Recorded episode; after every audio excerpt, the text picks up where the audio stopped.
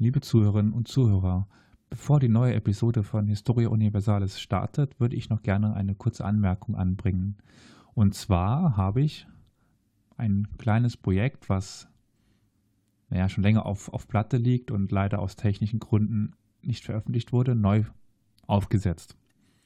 Das sollte jetzt auf YouTube erscheinen oder erschienen sein, findet sich aber auf uns, unserer Webseite. Da könnt ihr gerne mal reinhören und äh, ja.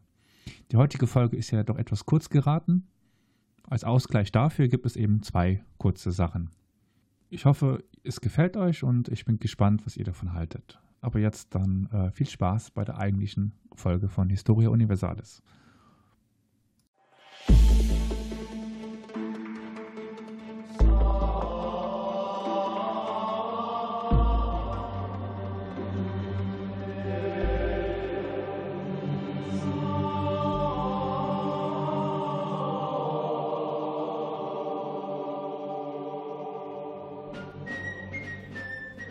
Herzlich willkommen zu Historia Universalis, dem Geschichtspodcast.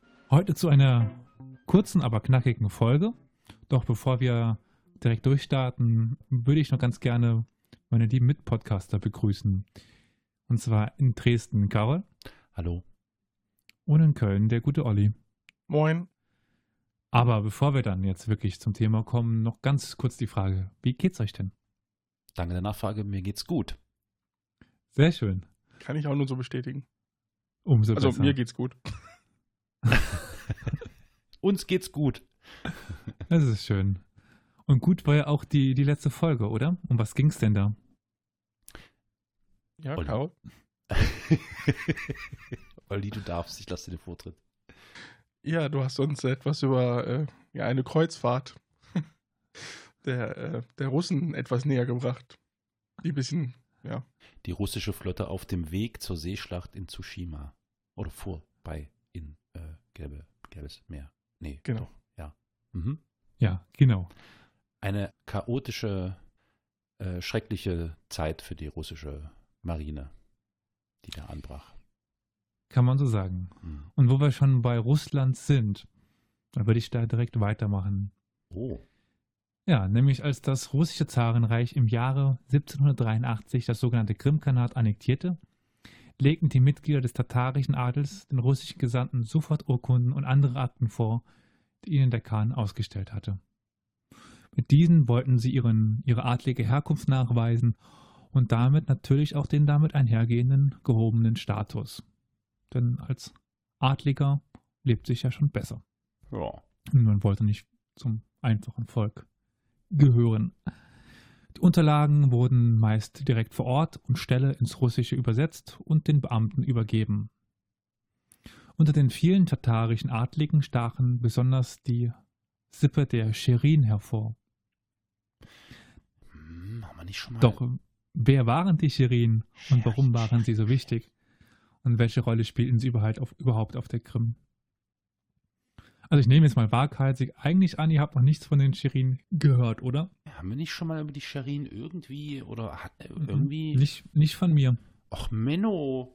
Bin ich denn das? Hm, na gut. Ich kann mich auch nicht entsinnen. Okay. Dann irre ich mich wohl. Also es gab einen Khan, der hieß Shiban, falls du das meintest. Nein, nee, bin ja nicht bescheuert. ähm, oder haben wir das mal irgendwie im Zuge gar nicht? Nee, Elias hat bestimmt mal den Namen fallen lassen und weiß es nicht. ja, wahrscheinlich ja. Na gut, aber äh, nee, also sagt mir jetzt äh, Sherin, nee. Ähm, Ja, ich dachte mir das und deswegen würde ich heute euch nämlich gerne etwas zu den Shirin erzählen, zu der Familie der Shirin. mhm.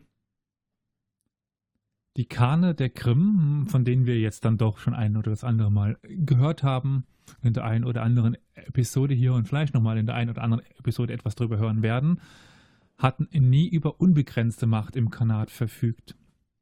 Ihre Macht und auch eigentlich die Macht der Kane der goldenen Horde, der Siehste, siehste. Da, Ja, da könnte das doch gefallen sein, oder? Die, nee? Also wenn, könnte es dort gefallen Ja. sein, aber da gab es einen Khan, der hieß Shiban. Und ich glaube nicht, dass ich auf, also das, Hm. Na gut. egal, ist, bestimmt dorther hast du das. Ja, wahrscheinlich. Also sie hatten nie über unbegrenzte Macht verfügt. Und zwar beruhte diese stets auf den vier Karachi Bays, also den vier mächtigsten Familien. Auch wenn es mal fünf waren. Aber das mit der Anzahl nehmen wir jetzt mal nicht so genau. Im 15. Jahrhundert waren das die Shirin, die Barin, die Agin und die Kipchak. Im 18. Jahrhundert waren es dann die Mansur, die Barin, die Sichiot und eben die Shirin. Die genaue Rangfolge variierte je nach Zeit und wie gesagt waren es auch mal fünf Familien. Aber die meiste Zeit konnten die Shirin von der Gründung des Kanats, also des Krimkanats im 15. Jahrhundert bis zur Annexion den Führungsanspruch der Karachi Base für sich beanspruchen. Also, dass sie der Erste unter den Karachi Base waren. Ja. Unter der Erste unter den Familien. Ja. Und damit könnte man sie eigentlich als die wahren Herrscher des Krimkanats bezeichnen, da der Ach. Khan auf ihre Unterstützung angewiesen war. Aber. Einzig in ihrer Abstammung unterschieden sie sich von den Khanen. Diese entstammten nämlich der Dschingisidischen Dynastie, also stammten von Genghis Khan ab. Und die Shirin eben nicht. Mhm. Und das stimmt nicht ganz, denn über sehr, sehr, sehr viele Ecken hatten die Shirin auch in die Dschingisidische Dynastie eingeheiratet. Aber das reichte dann bei weitem nicht, um die Legitimität eines Dschingisiden zu bekommen. Und im Khanat musste immer noch ein Dschingiside herrschen. Zumindest vordergründig. Somit hatten die Shirin niemals einen Herrschaftsanspruch durchsetzen können. Die vier Karachi Beys oder mal fünf, aber die vier mussten den Khan als legitimen Herrscher anerkennen und ihn auf einem weißen Filzteppich zum Khan er erheben. Ohne ihre Zustimmung konnte keine Wahl stattfinden. Und der Khan konnte auch nur so lange an der Macht bleiben, wie ihm die Karachi Beys die Treue hielten. Der ranghöchste dieser Sippenführer wurde Bas Karachi, also das Haupt der Karachi Beys, genannt. Er hatte das Recht, den Kurieltai einzuberufen. Das ist die zentrale Versammlung im Khanat, auf der der neue Khan gewählt oder der alte Khan auch abgesetzt werden konnte. Also dieses Kurieltai, das ist im Mongolischen auch schon Genghis Khan hat sich äh, dort zum Großkhan ausrufen lassen auf eben so einem Kurieltai. Mhm. Kurultai. Die Karachis waren des Weiteren auch im Divan, also im Beratergremium des Khans, engagiert und trugen so aktiv zur Außen- und Innenpolitik des Khanates bei, so als Art Minister. So war beispielsweise ein vom Khan geschlossener Friede erst gültig, wenn die vier Siegel der Karachis darunter gesetzt wurden. Vorher nicht. Mhm. Aber wenden wir uns noch einmal den Shirin zu und gehen an den Anfang der mongolischen Herrschaft und fragen uns, woher die Shirin überhaupt kamen.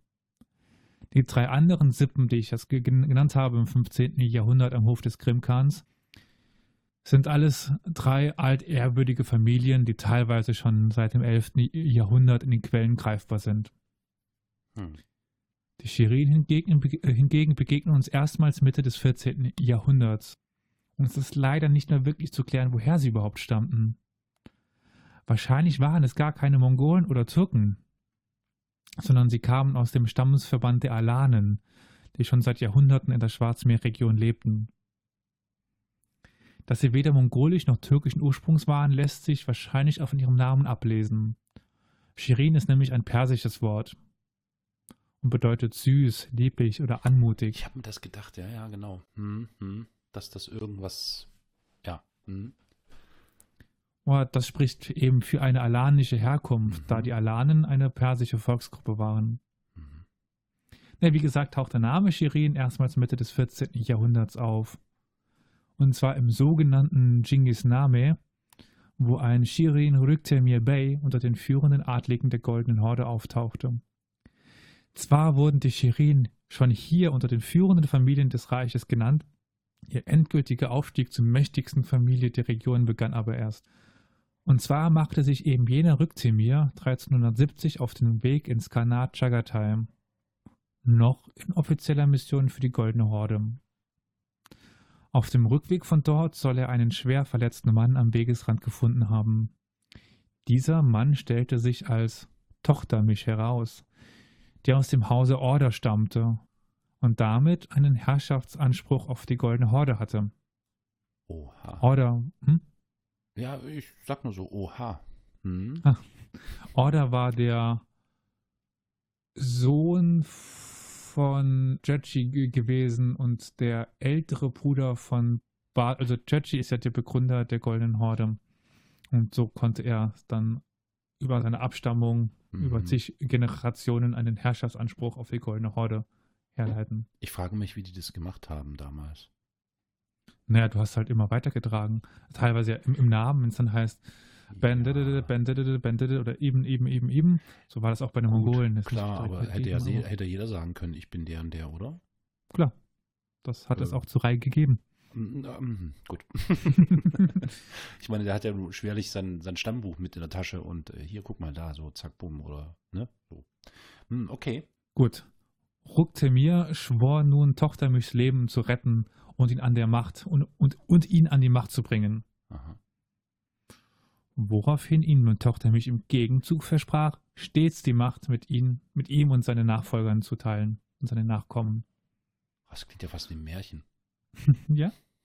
Rücktemir brachte den verletzten Chingisid daraufhin an den Hof von Tamerlan, Temür, Timur, von dem wir jetzt auch in der ein oder andere Mal was gehört haben. Hm.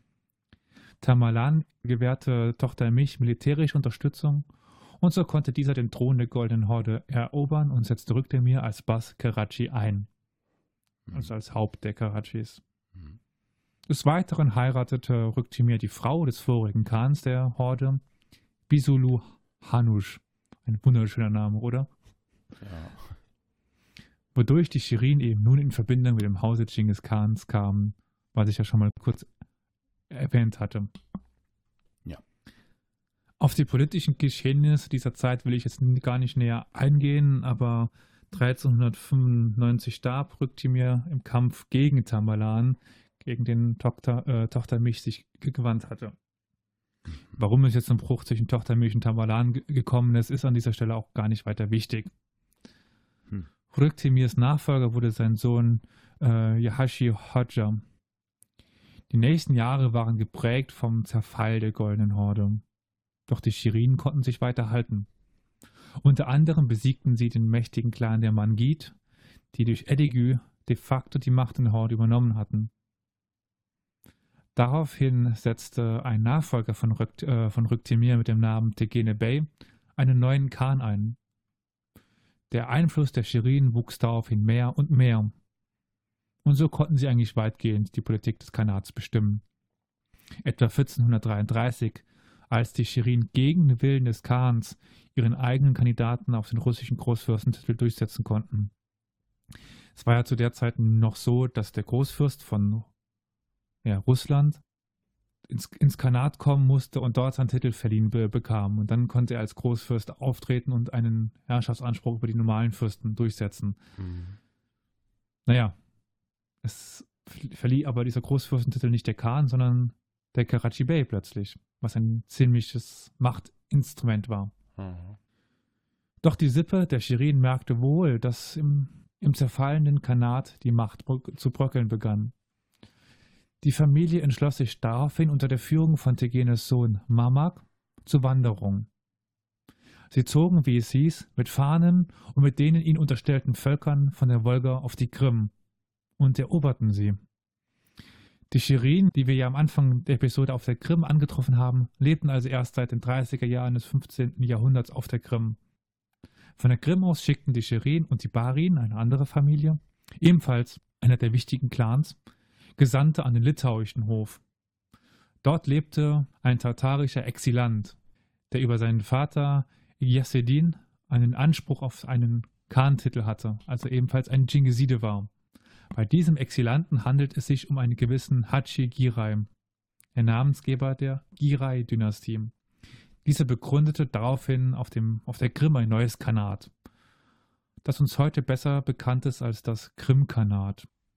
Ja, dieses herrschte für rund 300 Jahre auf der Krim und Umgebung und trat nach 1502 de facto die Nachfolge der Goldenen Horde an. Mhm. Gut, sie waren es auch, die 1502 die ehemals mächtige Goldene Horde besiegt hatten. Aber auch davon haben wir, denke ich, im Rahmen der Mongolen-Folge schon gehört. Und das spielt es ja auch erstmal keine weitere Rolle. Die Shirin hatten es jedenfalls geschafft, dass die herrschende Dynastie ihnen verbunden war, da sie ihnen ja jetzt ihre Herrschaft verdankten. Sie hatten schließlich die Girai erst ins Land geholt aus dem vom litauischen Hof und mhm. ihnen mit ihren Truppen auch zum späteren Sieg gegen die Goldene Horde verholfen. Mhm. Die Shirin verfügten nämlich neben politischem Einfluss auch über eine schlagkräftige Armee, die sie natürlich auch für den Khan einsetzen konnten. Oder eben nicht.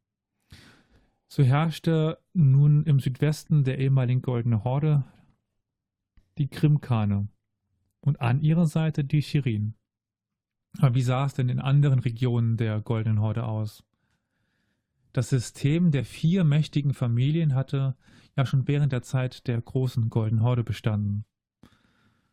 Aber denkt ihr, oder denkt ihr, es hat in den Nachfolgereichen weiter existiert, diese, äh, diese Tradition von vier mächtigen Familien, die den Khan wählen? Also ich würde vermuten, dass sich irgendeine dieser, dieser Adelsgeschlechter, Familien, Adelsfamilien durchsetz, durchsetzen wird oder durchgesetzt hat. Also Kann mir nicht vorstellen, dass das auf Dauer sich lange hält. Hm, Im Krimkanat war es ja bis zum Ende vier Familien. Hm, okay. Aber später hm? ja, dann, aber ne, im Zahnreich und so weiter? Hm. Ja gut, 1700, was war es, 83, wenn die Krim, wenn das Krimkanat er, erobert wird, dann ist ja Ende. Mhm. Ja gut, aber trotzdem werden die wahrscheinlich da immer noch irgendwie mitgemischt haben, vermute ich, oder? Hm, ja, ja. Aber gehen wir erstmal in den Osten de, der ehemaligen Goldenen Horde. Ja. Also etwa auf dem Gebiet des heutigen Usbekistans. Und dort regierte dann die Dynastie der Scheibaniden, der Scheibaniden von Scheibern, oder Schibern. Dort spielten nur zwei Sippen eine wichtige Rolle. Hm. Und das Amt des Beyla Bey, also des ersten der, der Sippe, hatte die Familie der von Edigü inne. Jenem Edigü, den die Shirin Anfang des 15. Jahrhunderts noch besiegt hatten. Im Sibir-Kanat der Shibaniden also das eine sind die Scheibaniden, das andere sind die mhm. Shibaniden, gab es wie auch auf der Krim vier mächtige Clans. Mhm. Wie auch in Kasan, in Kasimov oder Astrachan weitere, Khan, äh, weitere Horden. Also Sibir, Kasan, Kasimov und Astrachan gab es vier mächtige Familien. Teilweise waren es auch die Ableger von den Shirin, die dann in, in Kasan mächtig waren ja, im Verwandtschaftsgrad waren. Mhm. Im Chagatai-Kanat gab es, es war zwar kein Nachfolger der Golden Horde, aber geografisch nahe, gab es gleichfalls das sogenannte mittlerweile Vier-Base-System. Mhm. Aber in keinem dieser Kanate gab es so eine mächtige Familie wie die der Shirin im Krim-Kanat, die so viel Macht inne in keinem anderen Kanat konnte sich eine Sippe so lange halten wie die Shirin auf der Krim, weil die eigentlich die ganze Zeit durch. Sie waren von Gründung bis zum Ende waren sie die mächtigste Familie. Mhm. Denn auf der Krim konnten sie sich ja bis ins 18. Jahrhundert halten. Ja, so viel zur kurzen Familiengeschichte der Shirin. Ach so, aber wie geht's denn dann? Also halten die noch durch oder nicht? Oder wie, wie lange sind die ja, denn? Bis 1783 und danach werden sie assimiliert und ja. verlieren ganz schnell an, an Macht und okay. sind dann relativ schnell weg. Okay. Werden hm. dann so lokalen kleinen Adligen degradiert. Mhm. Gut, schade. Ich hatte mir das anders vorgestellt. Nein, muss ich dich leider enttäuschen. Gut. Die Shirin verschwinden ganz schnell von der Bildfläche mhm. und spielen keine, keine wichtige Rolle mehr. Mhm. Ja, kurze Folge, ja, aber leid, viel Infos. Oh ja, oh ja, das stimmt, das stimmt. Also da empfiehlt Was sich natürlich, lassen? ja, sacken lassen und, und es empfiehlt sich unbedingt nochmal die Folge die Mongolen-Folge zu hören. Welche ja. Nummer war das denn? Oh Mann, oh Mann. Das ist die 50. ist die zweite und die 48. ist, ist die erste Folge zu den Mongolen. Genau. Genau. Und dann hatten wir doch noch eine Folge Goldene Horde, war das mit drin in den Mongolen? Mhm, Ach so, ich hätte, ich hätte gedacht, das wäre eine eigenständige, ne, war es mhm. ja eigentlich auch, ja, so ein bisschen, ja. Und ja. Eigentlich, eigentlich ist ja auch die Moskauer Rus mit interessant, ne? Genau. Ja, also kann man euch empfehlen, Folge 48, Folge 50, das ist die Folge zu den Mongolen und die Folge, und Folge zu den. Rus. Ah ja, was Folge sieben. Genau, die Moskauer Rus. Das sind, glaube ich, so die drei zusammenhängenden, die dann vielleicht ein ganz interessantes Bild ergeben, wenn man sich das dann in Ruhe ja, äh, durcharbeitet und die Puzzleteile zusammensetzt. genau. So langsam ergibt sich ein, ein Bild von Allerdings. Osteuropa am Ende des, des Mittelalters. Sehr schön. Das ging ja schnell. Mein lieber Ja. Scholli. Ich meinte, da wird eine kurze Folge. Es war einfach Ja. nur ein Kurzdurchschritt durch die Geschichte einer Familie, die es geschafft hat, in der Golden Horde und im Krimkanat mächtig zu sein, die eigentlich gar keine Mongolen waren, aber die Mongolen eigentlich be beherrschten, aber nicht von äh, Genghis Khan abstammten und deswegen im Hintergrund bleiben mussten, aber trotzdem doch irgendwie immer mächtig waren. Dann äh, vielen Dank für eure Aufmerksamkeit, auch vielen Dank euch, liebe Zuhörerinnen und Zuhörer. Dann würde ich nämlich jetzt sagen, können wir direkt dazu übergehen zum Feedback-Blog. Wie kann man uns erreichen? Wie kann man uns seine Meinung geigen? Wie kann man denn Wünsche, Fantasien, Vorstellungen äu- äußern? Ich würde sagen, als erste Anlaufstelle können wir da Twitter empfehlen. Ja, vielleicht jetzt nicht für Fantasien, also da könntet ihr vielleicht dann E-Mail oder Telefon nehmen, das ist persönlicher. Aber ansonsten, wenn ihr uns folgen Da wollt, gibt es so einen antworten- Account bestimmt auf Twitter mit Karol Kosmonaut, da könnt ihr alles Da loswerden. könnt ihr eure Fantasien loswerden, inklusive Fotos, ist klar. Nee, äh, der Podcast hier hat den Handle Geschichtspot.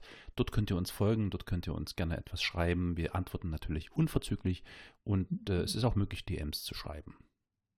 Also äh, direkt. Direct Messages heißt das ja. Ihr könnt uns aber auch bei Facebook finden, falls ihr keinen Twitter habt. Und dort findet man uns wie? Unter dem Handel Geschichtspodcast oder unter unserem Namen Historia Universalis. Unter eben jenem, also dem Namen plus der Geschichtspodcast, findet man uns auch bei YouTube. Da kann man die Folgen sich auch an anhören. Und es gibt eine mit Bewegtbild und vielleicht bald mehr. Man kann uns aber auch eine Mail schreiben an podcast.historia-universales.fm oder man kann uns anrufen. Aber wie lautet denn die, die Nummer? Das ist die 0351 841 686 20. Ja, und ansonsten kann man uns anhören auf allen möglichen äh, Plattformen, Spotify, Deezer, Apple Podcasts und wie die alle heißen. Genau, gebt uns Feedback, gebt uns Sterne, bewertet diesen Podcast bitte, das freut uns dann immer und wir wissen, dass wir gehört werden, das ist immer schön. Ja, also noch einmal vielen Dank, Elias, für diese interessante Folge. Und äh, ja, mir bleibt äh, nichts anderes zu sagen als Tschüss und äh, ihr seid dran. Auf Wiedersehen. Bis dann.